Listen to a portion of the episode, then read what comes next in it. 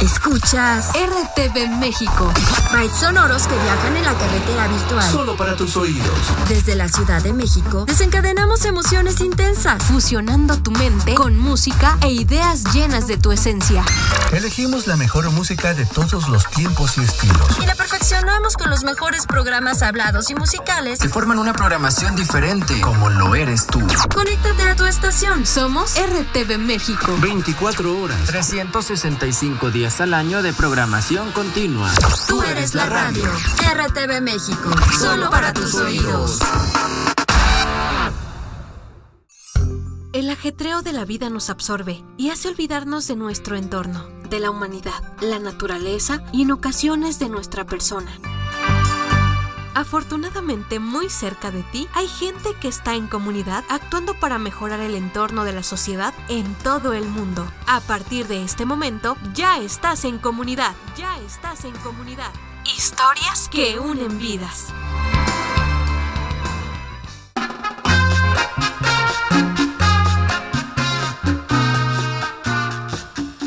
Amigos y amigas de la otra mirada del audio, bienvenidos y bienvenidas todos y todas a este tu programa. Hoy vamos a platicar, pues muy rico y muy interesante, vamos a salir de nuestro país, vamos a ver cómo también se trata, cómo se eh, trabaja en pro de las personas que viven hoy con alguna discapacidad. Se va a poner bastante interesante, así que por favor, a partir de este momento no te desconectes, porque tú estás en comunidad. Recuerda que nos puedes escribir a través de la otra mirada del audio gmail.com. Soy Valtier Mejía y a partir de este momento tú estás conmigo en comunidad, historias que unen vidas.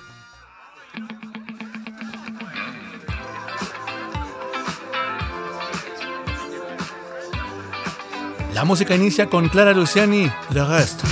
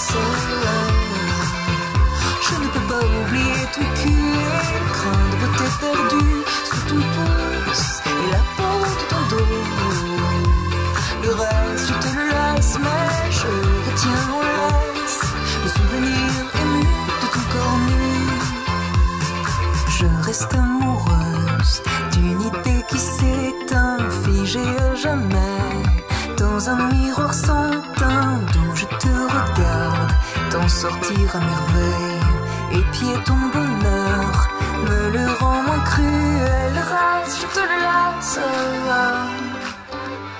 Le reste, je te le laisse. Le reste, je te le laisse.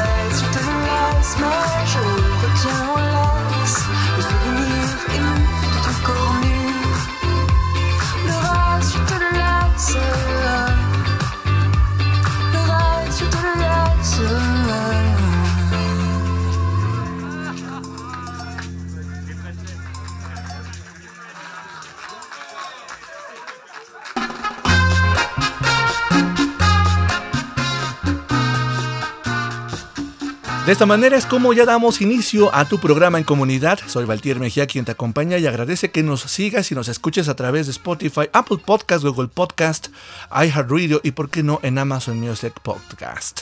Este programa es solamente para ti, hecho con todo gusto y con todo cariño. Y hoy justamente vamos a salirnos de la caja, como se dice coloquialmente.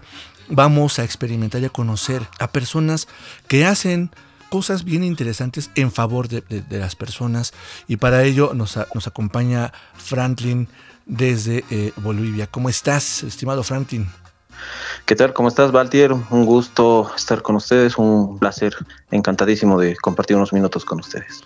Oruro, una ciudad que se encuentra en tan bello país, pero que además, eh, pues como muchas ciudades y muchos pueblos en cualquier parte del mundo, hay gente que vive con discapacidad, hay gente que vive sin discapacidad, hay gente que tiene diferentes ideas a las demás, personas.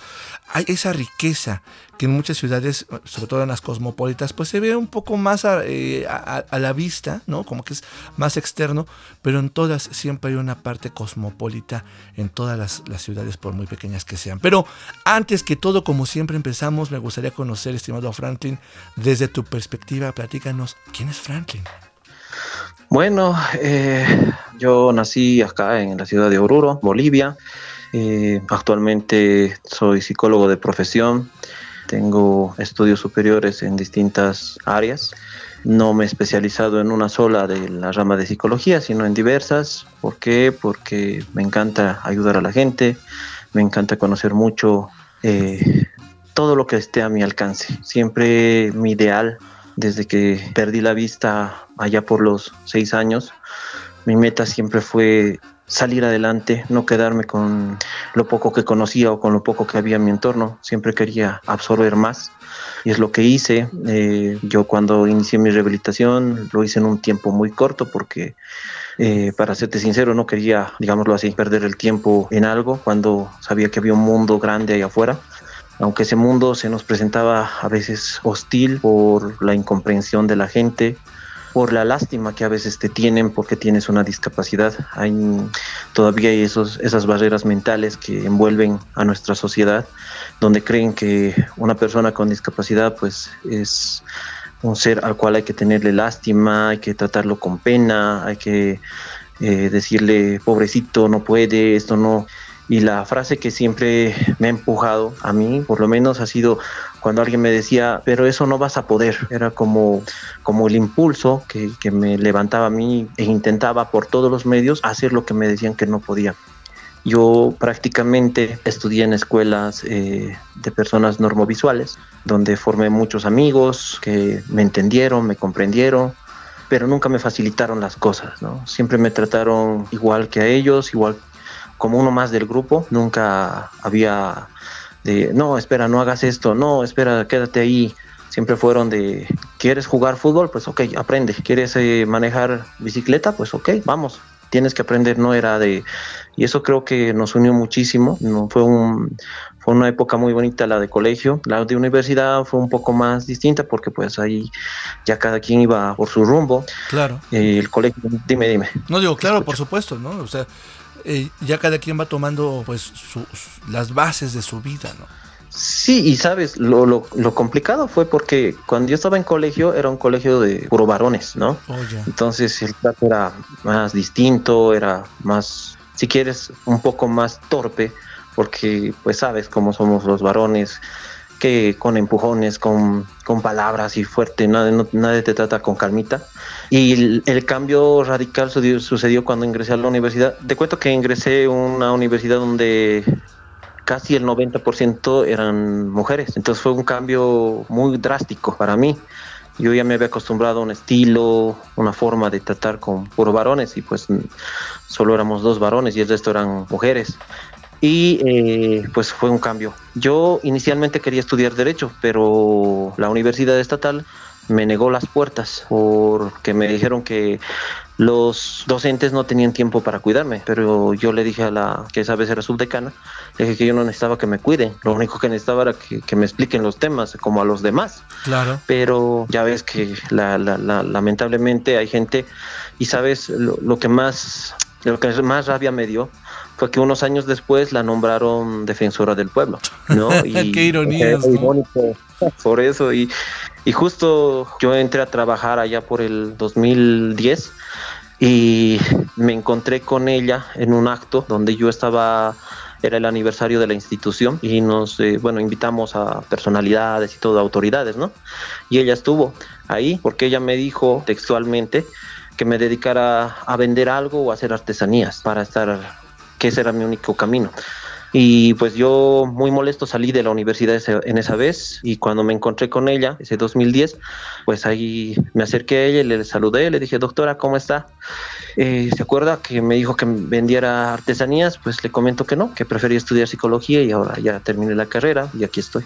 No me dijo nada, se quedó en silencio y pues creo que no te voy a decir que fue un tipo venganza, pero se, se, se sintió bien. Pero sí pega el ego sabroso, Mostrando. ¿no? Sí se ayuda. Pues, sí. Sí, eso, eso es verdad. Eh, eh, Hay que ser honesto, al fin de cuentas somos humanos y cuando algo te duele y lo puedes remediar y demostrarle en la cara a alguien que pues, se puede muchas veces es una... Tú como psicólogo no me dejarás mentir, es un tema, una posición normal de humanos, ¿no? Sí, Oye, y, es cierto. y justamente ¿por Dime. qué, por qué eh, nunca buscaste salir de tu ciudad para buscar otras oportunidades como mucha gente? ¿Por qué? ¿Por qué? Primero porque eh, al tener yo una discapacidad visual, si bien tenía hambre de conocimiento, pero te confesaré que también sentía temor de salir y enfrentarme al mundo. Ah, lejos del ambiente que conocía. Yo mi ciudad la conozco muy bien, me puedo mover muy bien por ella y pues en principio eh, cuando estaba en colegio y en la universidad sentía que faltaba cosas en mi ciudad. En mi ciudad faltaba que alguien le echara la mano, que alguien ayudara y creo que eso fue al mismo tiempo lo que me ancló a mi ciudad, pero también a mi profesión porque si bien tomé psicología porque era una carrera que estaba a mi alcance, porque era letras y todo eso, pero ah, después del primer semestre yo me di cuenta que eso era lo mío, ayudar a la gente, apoyarles, tratar de que alcancen sus objetivos de la misma manera que lo estaba haciendo yo. Y pues no, mm, salir a otra ciudad o fuera de mi país no estaba esa vez en mis planes. Sí, sí lo pensé más adelante, sí quise, sí lo intenté, de hecho sí visité tu país eh, en dos oportunidades y me encantó esa experiencia, pero eh, no sé, tengo ese pedacito que me aferra aquí a mi ciudad porque siento que le faltan muchas cosas y creo que puedo hacer algo acá. No sé a qué parte de México viniste, pero sí, pues, sobre todo las grandes ciudades son muy bonitas como turista, pero ya para vivir podré cambiar un poco la cosa. Déjame ir rápido a una muy breve canción. Regresamos, estamos platicando con Franklin de Oruro, eh, Bolivia, y estamos hablando justamente sobre pues un poco de discapacidad, pero además lo que se hace de forma local en otro país. Salimos de la burbuja, salimos de México, y muchísimas gracias a ti por estar con nosotros, de acompañarnos en RTV México, en D Radio, en el 92.1 en San Miguel de Allende, Guanajuato, y también, obviamente, pues en cualquier estación en Cali y cualquier estación y lugar que nos dejen emitir este espacio. Yo soy Valtier Mejía, estás en Comunidad, historias que unen vidas. La música corre a cargo de Héroes del Silencio, Maldito Duende. He oído que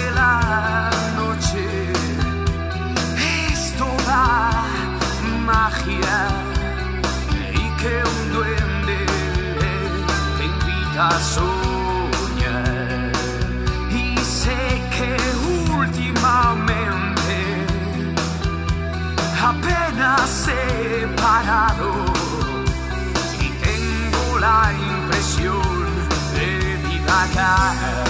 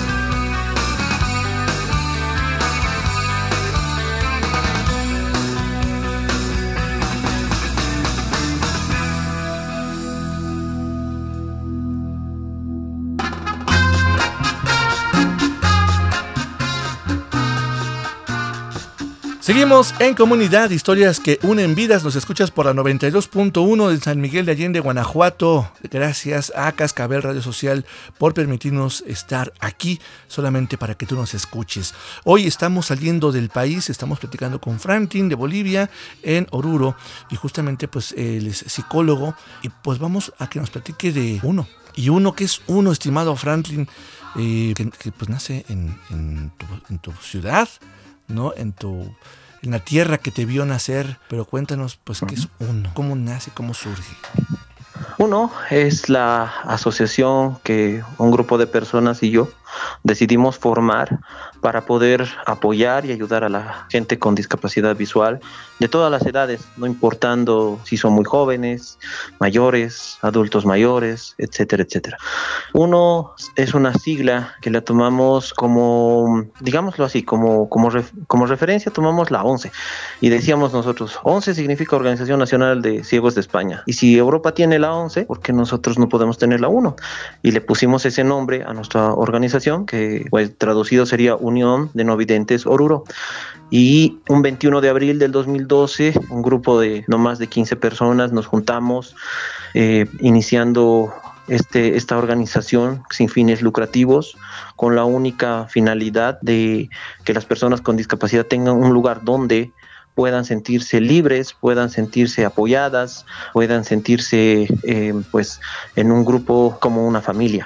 De ahí surge nuestra organización con los objetivos de buscar capacitación, buscar una sede, buscar un, la defensa de nuestros derechos. Te comentaré que dentro de nuestra organización un gran porcentaje de las personas que están son personas del área rural. ¿Por qué? Porque lamentablemente si ya bien para nosotros como personas con discapacidad y que tenemos alguna profesión, muchas puertas se nos cierran, para las personas del área rural es un poco más difícil por el temor, por lo que todavía existen algunos prejuicios y muchas cosas, ¿no? En torno a la discapacidad y en torno también a las personas de, del área rural. Entonces, claro. eh, por ese motivo es que nosotros hacemos eso. Fíjate que en México pasa algo muy similar, afortunadamente aparentemente cada vez menos, pero sigue pasando.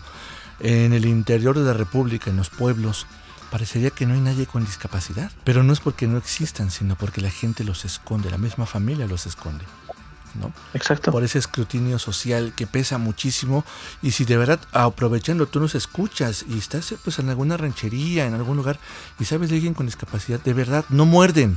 Acércate, conócele, disfruta, a lo mejor puede ser una gran persona, pero ayuda a que tengan derechos.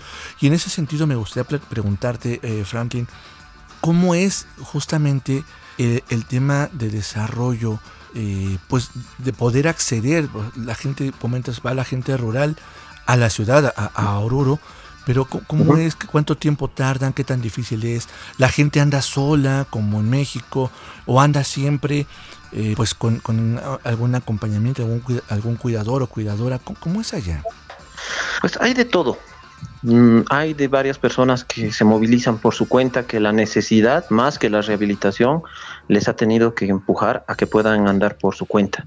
Muchas veces eh, la rehabilitación se centra en las ciudades o en las capitales y no llega, como tú dices, a, a, les llamamos estancias. Son pequeños lugares donde no hay más de 5 o 10 casas por, por terreno y pues son muy distantes de ahí a- al pueblo más cercano o a la ciudad misma. Son a veces personas que tienen que salir caminando dos, tres horas hasta el camino para encontrar un- una movilidad que les pueda traer a la ciudad. O sea, hay de todo, ¿no? Entonces, pero sí, también hay muchas personas que sus familias las apoyan, eh, personas que por X o Z razón no han recibido rehabilitación y sí, las acompañan, les ayudan, por, por ese mismo hecho de que quieren que su- sus familias aprendan algo más. Entonces, eso es lo que nosotros como organización pretendemos, tratamos de, de ayudarles, de que aprendan lo básico primero, ¿no? De, para movilizarse, para poder ah, no ser independientes, porque la verdad nadie es independiente, nadie puede vivir por su cuenta solo y aislado. Así, En los entonces, ermitaños, sí, claro, por supuesto. ¿No? Entonces, por lo menos que tengan un nivel de autosuficiencia, un nivel de autonomía. Y bueno, eh, es que el problema es que, como tú decías hace instantes atrás, hay mucha gente que escondía a, a sus personas con discapacidad y después de, de años, cuando ya tienen 50, 55 años, recién las están trayendo.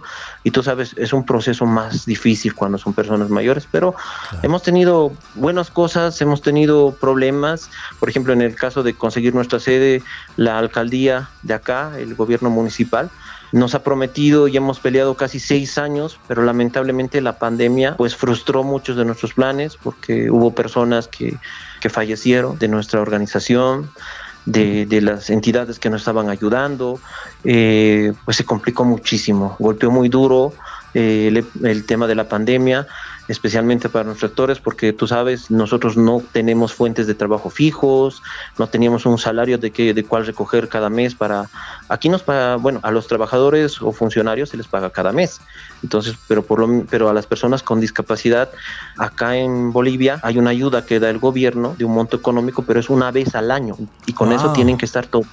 Entonces, eh, si bien es un monto, no te voy a decir poco, pero tampoco es algo con lo que puedas vivir dignamente, ¿no? Es como más o menos un promedio de unos eh, 60 dólares al mes, ¿no? Entonces, eh, con eso tienes que estar pues eh, todo el año y tú sabes, si tienes familia, 60 dólares al mes no es nada, prácticamente no es nada, ¿no? Porque No, claro. acá el apoyo, por ejemplo, en las escuelas no es como, por ejemplo, en ustedes, el gobierno les facilita los libros, materiales, algunas cosas. Acá no, aquí es todo, los padres de familia tienen que poner, comprar los libros de, de escolares de sus hijos, tienen que comprar el material escolar, el uniforme, todo, todo tienen que comprarlo. Un Entonces, poco- ya te das cuenta, más difícil. Es más complicado. Y digo, aquí lo comparto para quienes nos escuchen, un poco eh, haciendo un- un- una analogía o una comparación. En México el salario mínimo hoy es aproximadamente de eh, 300 dólares mensuales. Estás hablando de 60 dólares mensuales. Estás hablando de una quinta parte para poder vivir. Exacto. O sea, es, es- es risorio, ¿no? Nadie Ujú. es, es complicado. Y, y- y obviamente, bueno, pues la gente tiene que apoyarse de las familias, de, de la gente que está cerca.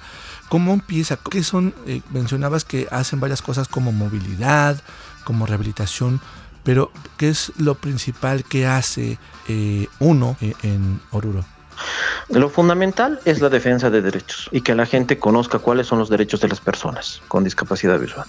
Porque mucha de nuestra gente tampoco conoce sus derechos. Piensan que eh, lo que da el gobierno es un, digámoslo así, es un favor y no lo es. Es algo que está en las obligaciones del gobierno central, que está en sus, en sus responsabilidades y es lo primero que tienen que conocer. Y mucha gente a veces hasta, y esto es lamentable, hasta dentro de nuestro mismo sector de personas con discapacidad visual, se aprovecha, se aprovechan de las personas que son más calladas, más sencillas, que, que no protestan y eh, pues eh, para manejarlas muchos utilizan ese, ese, ese mecanismo, ¿no? De decirles o vienes o te van a quitar, aquí le llaman, es un bono, se llama bono, bono anual.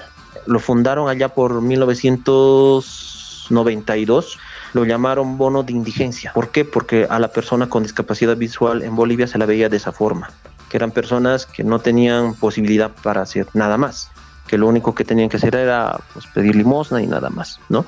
Entonces, con ese nombre surgió y lamentablemente no podemos hacerlo cambiar porque si lo hacemos cambiar, eh, nos han indicado que tendríamos que empezar de nuevo. Y como ya el monto ha llegado a, a- a una cantidad que son aproximadamente mil dólares al, al año. Entonces, eh, imagínate, volverles a decir, no, ahora tienen que empezar de cero. No, o sea, va a ser difícil. Hay muchas personas que dependen únicamente de esa fuente. Y pues eso, fundamentalmente en eso estamos trabajando. O sea, primero lo que como, como, como asociación, eh, lo primero que hicimos fue agrupar a la gente. ¿Por qué? Porque ellos tenían miedo de, que, de agruparse y de decir, no, es que nos han dicho que si nos unimos en organizaciones nos van a quitar esto, nos van a quitar eh, aquello. No, o sea, eso, primero quitarles ese temor. Lo segundo ha sido tratar de conseguir esa sede. No hemos podido, lamentablemente, hasta la fecha. Hemos intentado por todos los medios. Teníamos un proyecto de un mini complejo donde teníamos un área de viviendas sociales, teníamos un área de, de abrir talleres, snacks, abrir un centro de capacitación, abrir centros de masoterapia, centros de escuelas de capacitación para adultos. O sea, era un proyecto enorme, pero pues todo quedó en, en- en momentáneamente porque paralizado por justamente que los cambios de alcaldes. Y pues esa situación perjudica, porque entra un nuevo alcalde y él dice, no, no, Es yo no firmé esto, tenemos claro. que empezar. Y eso es cada vez, ¿no? Y como te digo, es eso. Y bueno, ahora nos estamos enfocando un poco de tratar de buscar. Ahí aguántame tantito, porque es bien importante. Me interesa mucho saber lo que hacemos, lo, lo que estamos haciendo ahora. Eh, pero, pues justamente, platícanos rezando después de una breve pausa, ¿te parece? Adelante. Tú no te desconectes, estás en comunidad, historias que unen vidas. Soy Valtier Mejía, ya regresamos. Porque todos podemos colaborar para hacer una mejor sociedad. Ya regresamos con más información que puedes sumar a tu vida. En comunidad, historias que unen vidas. Que unen vidas. Radio Imer, en colaboración con RTV México, trae hasta tus oídos una mirada hacia la inclusión, un espacio dedicado a sensibilizar a las personas sobre la inclusión y la no discriminación hacia personas con discapacidad. Sintonízanos todos los miércoles de 18 a 19 horas, sábados y domingos de 9 a 10 de la mañana, por esta frecuencia RTV México, solo para tus oídos. Conoce, aprende, actúa. Podcast, podcast, ilumina. La información más reciente sobre Rehabilitación, inclusión educativa y laboral, deporte, cultura e historias de vida que impactan a nuestra sociedad. Podcast Ilumina. Nuevas tecnologías de asistencia. Tus derechos como persona con discapacidad. Podcast, Ilumina. Compártelo con tus contactos. Podcast Ilumina. Escúchalo todos los domingos a las 6 de la tarde y repetición los viernes a las 9 de la noche. Por RTV México. Solo para tus oídos. Tenemos más para compartir contigo. Raudos y veloces, estamos de vuelta. En comunidad. Continuamos. Continuamos.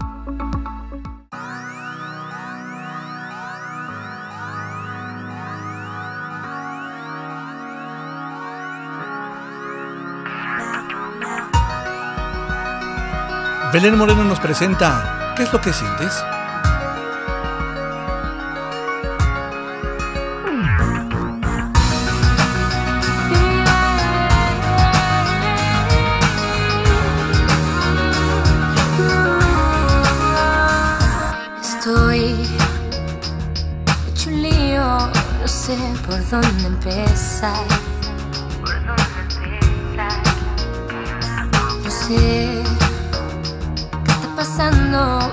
Nada es igual. Nada es igual. Se perdieron tus besos tras el cristal. Un triste amanecer y no pude despertar. y quiero averiguar si me amas de verdad. Quiero saber qué es lo que sientes, no nadar a contracorriente.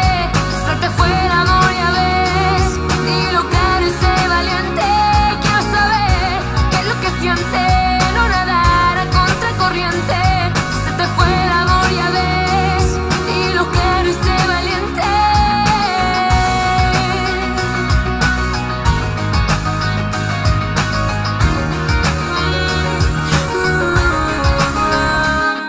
Ya ves, no quisiera volver a verte llorar.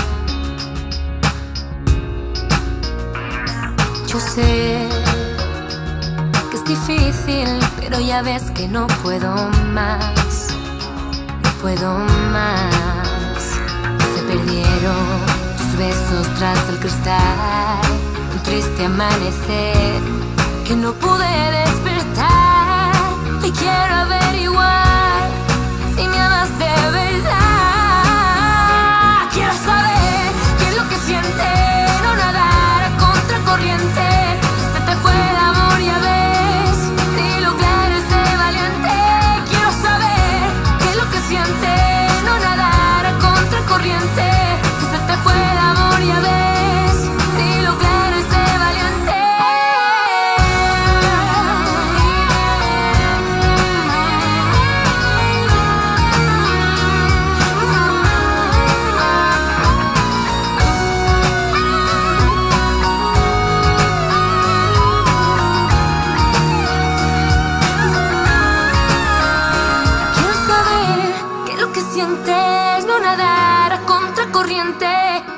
Fue el amor, ya ves. Dilo claro y sé valiente.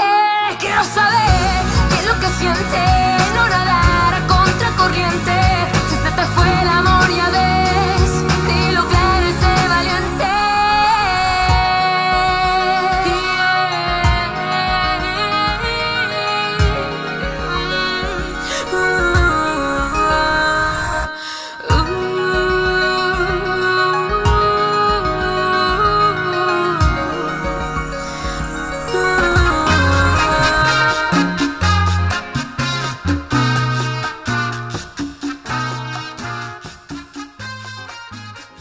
Te recuerdo que nos puedes escribir a través de la otra mirada del audio, dejar tus comentarios, sumarte si así deseas y compartir todo lo que estás haciendo por tu comunidad, por tu sociedad, por tu entorno. Soy Valtier Mejía, tú estás en Comunidad, historias que unen vidas.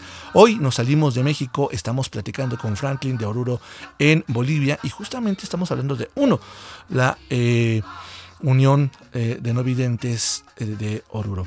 Y pues bueno, llevas ya, eh, bueno, llevas no, llevan ustedes, el, el grupo de personas que nacieron para pues, hacer esta organización más de 10 años prácticamente que empiezan desde cero por lo que platicas, porque al final del día no, no es tan fácil como llegar y ya puse un espacio, ya me pasaron un espacio, ya llega la gente a rehabilitarse. Eh, hablaste de los miedos de muchas personas, sobre todo en, en zonas rurales, pero hoy por hoy, ¿cómo, cómo es el actuar de, de, de Oruro? O sea, por un lado entiendo, están trabajando arduamente para hacer conocer, divulgar y hacer respetar por parte de, de gobiernos instituciones los derechos de las personas con discapacidad visual, ¿no? Pero ¿cómo va también la parte de la empleabilidad de, la- de las personas con discapacidad? ¿Cómo va esta parte también que pues se suman? Porque al final de cuentas ser parte de la sociedad no solamente es que tengas eh, un dinerito, que te vean, sino también que tú aportes algo a la sociedad, ¿no? Independientemente de tu discapacidad.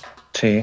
Mira, en ese tema, pues eh, lamentablemente hay que ser francos, hay que ser bien sinceros. El apoyo que recibimos por parte del gobierno, aparte de lo que te platicaba instantes atrás de, de una ayuda económica que dan anualmente, no nos da nada.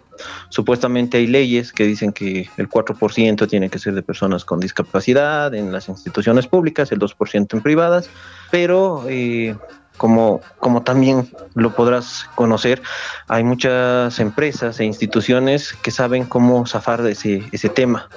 Unas, Claro. No especifica la ley que tienen que ser personas registradas en la institución de y para personas con discapacidad visual. Entonces, personas que tienen un certificado médico que dice que tienen algún problema visual eh, y utilizan eh, lentes de aumento, entonces ya tranquilamente ellos cuentan como personas con discapacidad. y ahí puede nos cierran los no. ¿No? Entonces, así lo toman. Ahora, hay otras personas, por ejemplo, que tienen problemas físicos eh, menores, digamos, eh, pérdida de, de, alguno, de algunos dedos de la mano, y pues las empresas lo presentan como persona con discapacidad. Y así zafan, ¿no? Lamentablemente. Ahora, un apoyo de las empresas privadas, lamentablemente no existe. ¿Por qué? Porque las empresas privadas no son conscientes y eso es un trabajo arduo que hay que hacer de enseñarles qué es la responsabilidad social como empresas privadas que lamentablemente ellos creen que es eh, ir a un partido de fútbol y regalar 10 poleras y eso creen que es responsabilidad social y eso están ayudando. No, lamentablemente es así. Y pues especialmente en este lado de, de Sudamérica, eh, no, ha- por ejemplo, eh, nosotros sí, le- sí hemos hecho los cursos de masoterapia. Lo que nos falta, como te digo, es una sede donde tener algo más tangible para poder hacer los cursos ya. Hemos tenido que hacer eh, algunas partes virtuales, otras presenciales, pero ya, digamos, prestándonos domicilio de alguien. Hemos tenido que darnos modos, ¿no? En este tiempo. O sea, la, la importancia de tener una sede es grande. Por ¿no? Por supuesto. Y además, Y- aquí me lleva una pregunta. Bueno, eh, te interrumpo rápido porque me gustaría saber también cómo es la aceptación de la gente. O sea, la gente ya aprendió a dar eh, masajes, por ejemplo, ¿no? Pero Sí. cómo es la aceptación de la gente que les rodea para que puedan ser eh, terapeados, puedan ser pues sobados por, por las personas que ya aprendieron. Pues eso, por ejemplo, hemos compartido experiencias con algunas otras ciudades como Santa Cruz y La Paz, donde tenemos amigos que han estado con el programa Ágora. Ok. ¿no? Ágora entró a, a Bolivia, pero lamentablemente creo que también, no sé, o sea, esa parte nos falta a nosotros investigar. ¿Por qué? Porque creo que han pensado que Bolivia solo es Santa Cruz, La Paz y Cochabamba, o sea, el eje troncal. Bolivia está dividido en, son nueve departamentos, lo que ustedes llaman estados, y pues la mayor cantidad de personas se concentran en estas tres capitales, ¿no? La Paz, Cochabamba y Santa Cruz.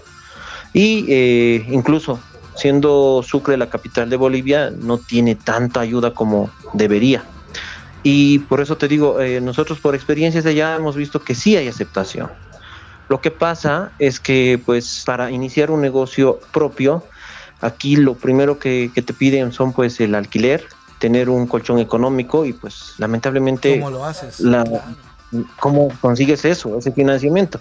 Porque eh, supuestamente, y te lo digo así, supuestamente las leyes dicen, las personas con discapacidad tienen acceso a créditos bancarios, pero cuando vas ahí te dicen, sí, tiene, ah, no, es una persona que no hay problema, le vamos, podemos prestar el dinero, pero eh, necesitamos una papeleta de pago, eh, por menos que esté por encima de los 3 mil bolivianos. O sea, si, si lo que nos da el gobierno no supera los, eh, los 600 bolivianos, ¿cómo puedes tener un respaldo para poder algo del banco que con un sueldo de 3 mil?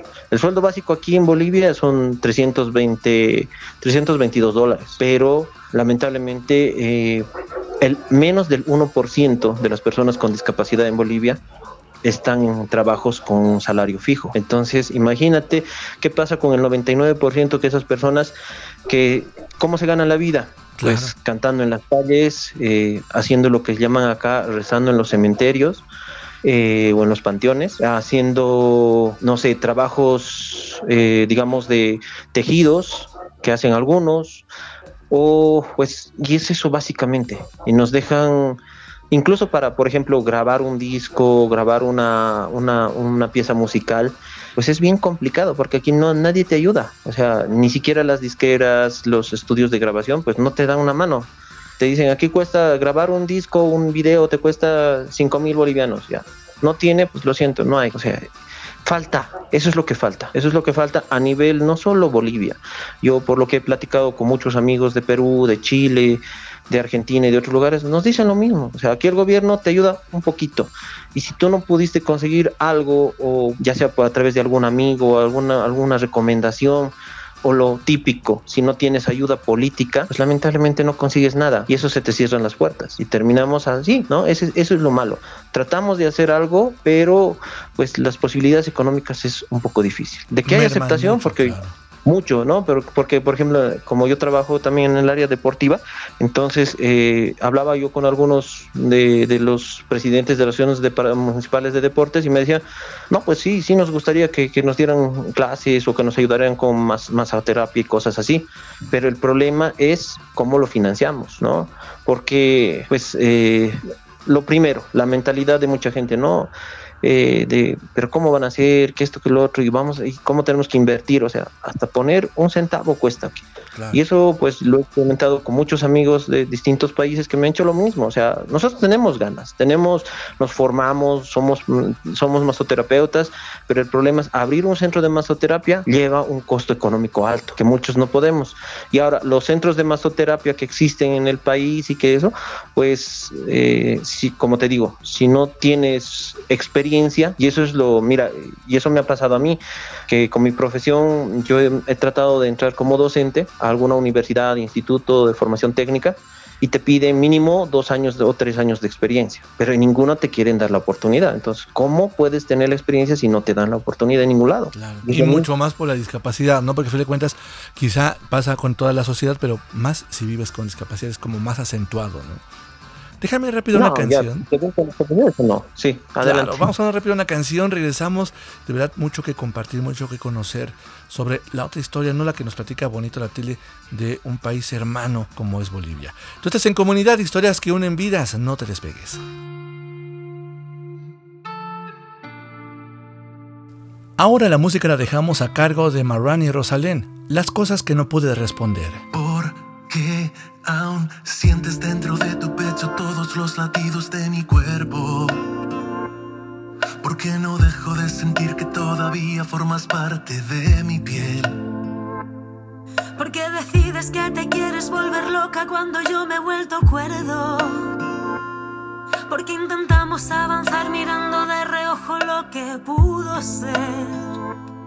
Porque las cosas que arreglamos al besarnos las rompemos con palabras. Porque siempre que digo adiós el corazón me dice inténtalo otra vez. Porque parece que solo nos entendemos con las luces apagadas. ¿Quién diablo sabe calcular bien la distancia que debemos mantener? El corazón. Es un alumno limitado que nunca aprende. El corazón. Siempre la misma asignatura para septiembre.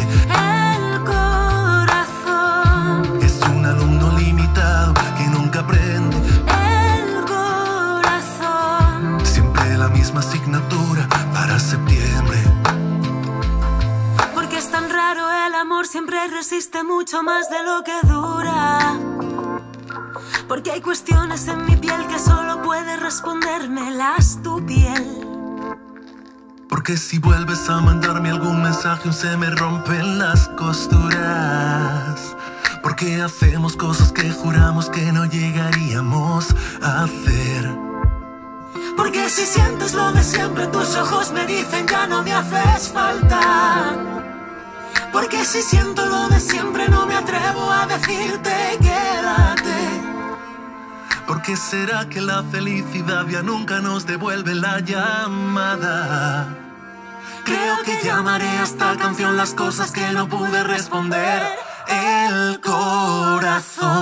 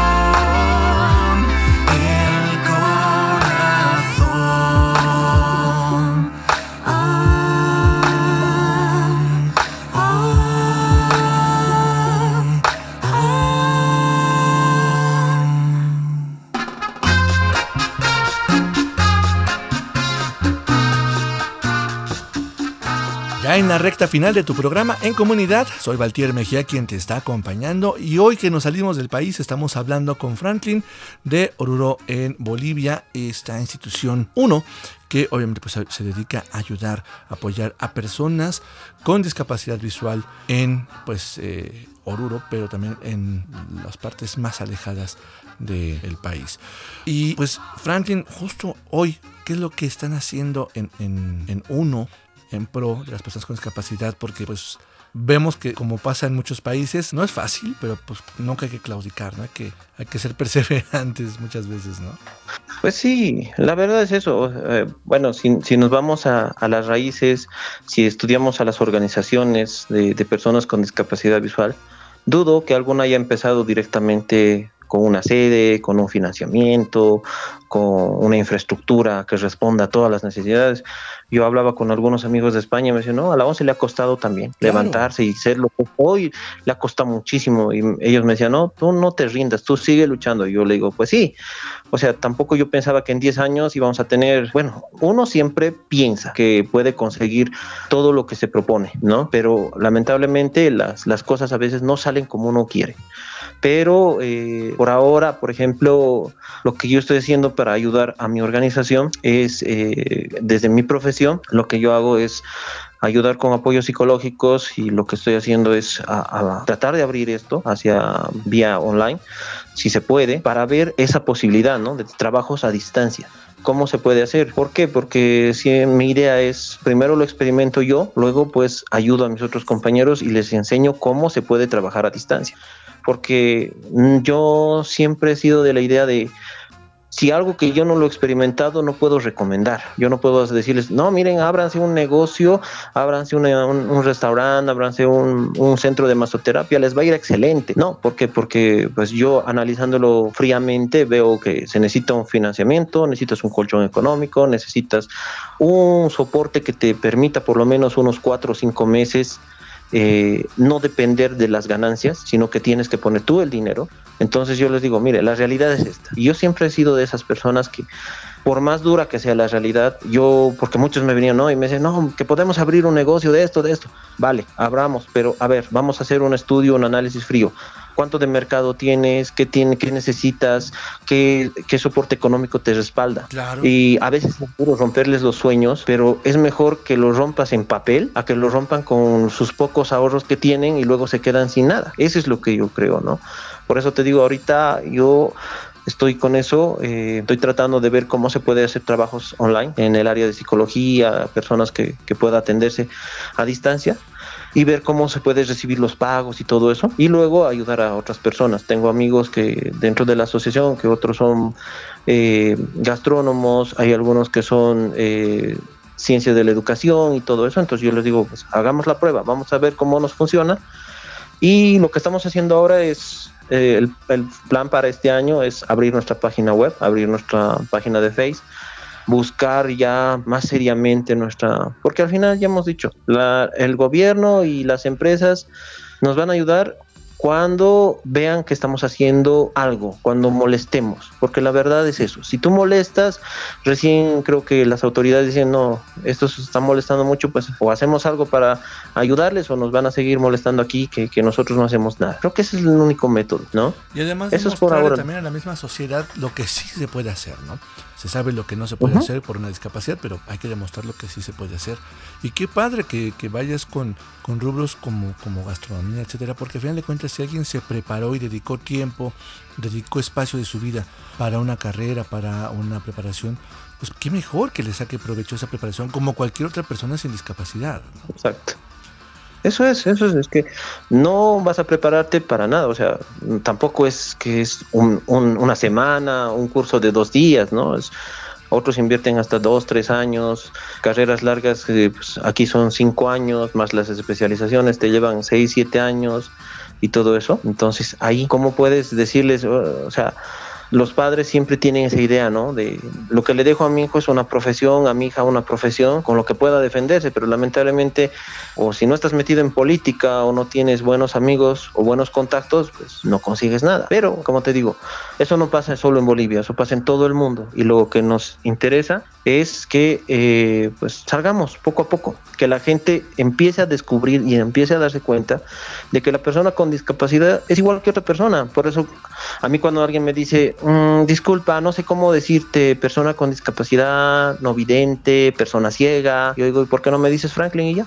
Sí, para pronto. ¿no? Oye, Franklin. Claro, y, y, platícanos porque estamos a punto de irnos justo. Comentabas, no tienes Facebook, no, no, ahorita están construyendo, esperemos que este año ya exista, pero hoy si alguien quiere conocer más del trabajo que hacen, ¿hay alguna forma de poder saber más de, de uno? Eh, por ahora el contacto eh, pues lo estoy manejando yo directamente. Como te digo, mucha de la gente que está en, el, en, la asociación son personas del área rural que recién están aprendiendo muchas cosas de la tecnología y todo esto. No es fácil enseñarles, es, es un trabajo porque hay personas que después de muchos años los han sacado a la luz, digámoslo así. Entonces por ahora eh, lo que estoy haciendo es a través de mi correo electrónico personal y, y, pues a través del correo electrónico de la asociación que podemos darles cualquier información. Es, ¿Cuál es, es el correo bien sencillo. El que estoy manejando actualmente, el mío es fmegal749 arroba gmail.com, así como lo escuchas, F-M-E-G-A-L.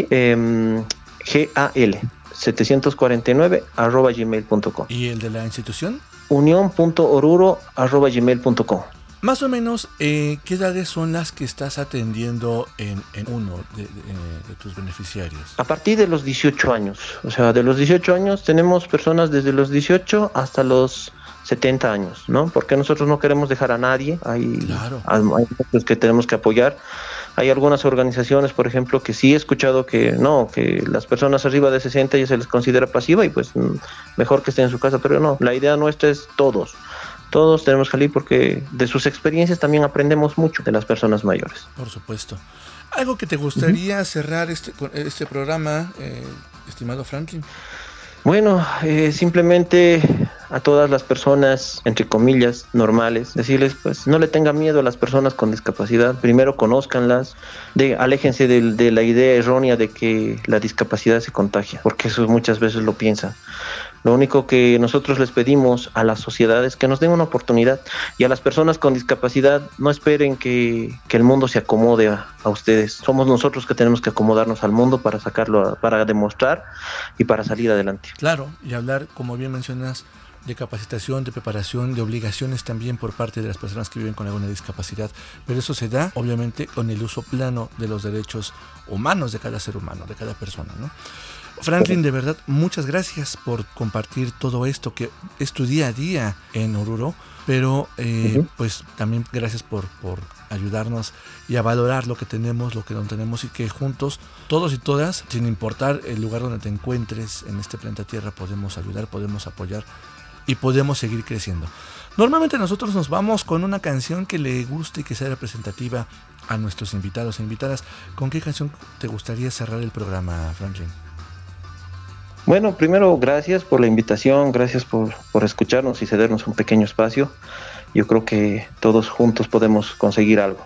Um, pues si fuera la canción de Scorpion, Vientos de Cambio, sería muy bueno. Por supuesto que sí, yo te agradezco muchísimo que nos hayas escuchado.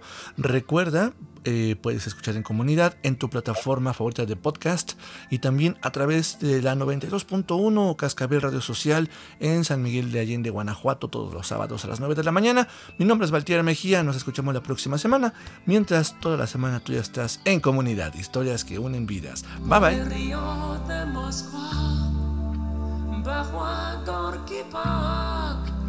Escuchando vientos nuevos, verano atardecer, soldados a pasar, escuchando vientos nuevos.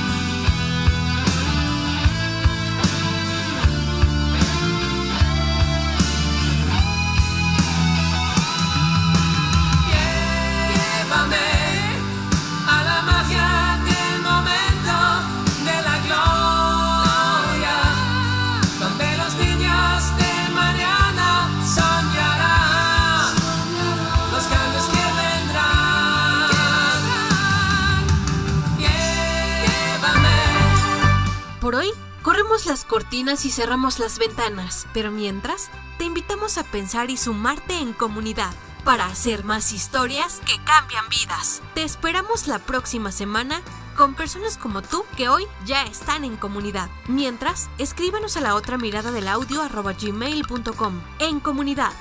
En comunidad. Historias que unen vidas.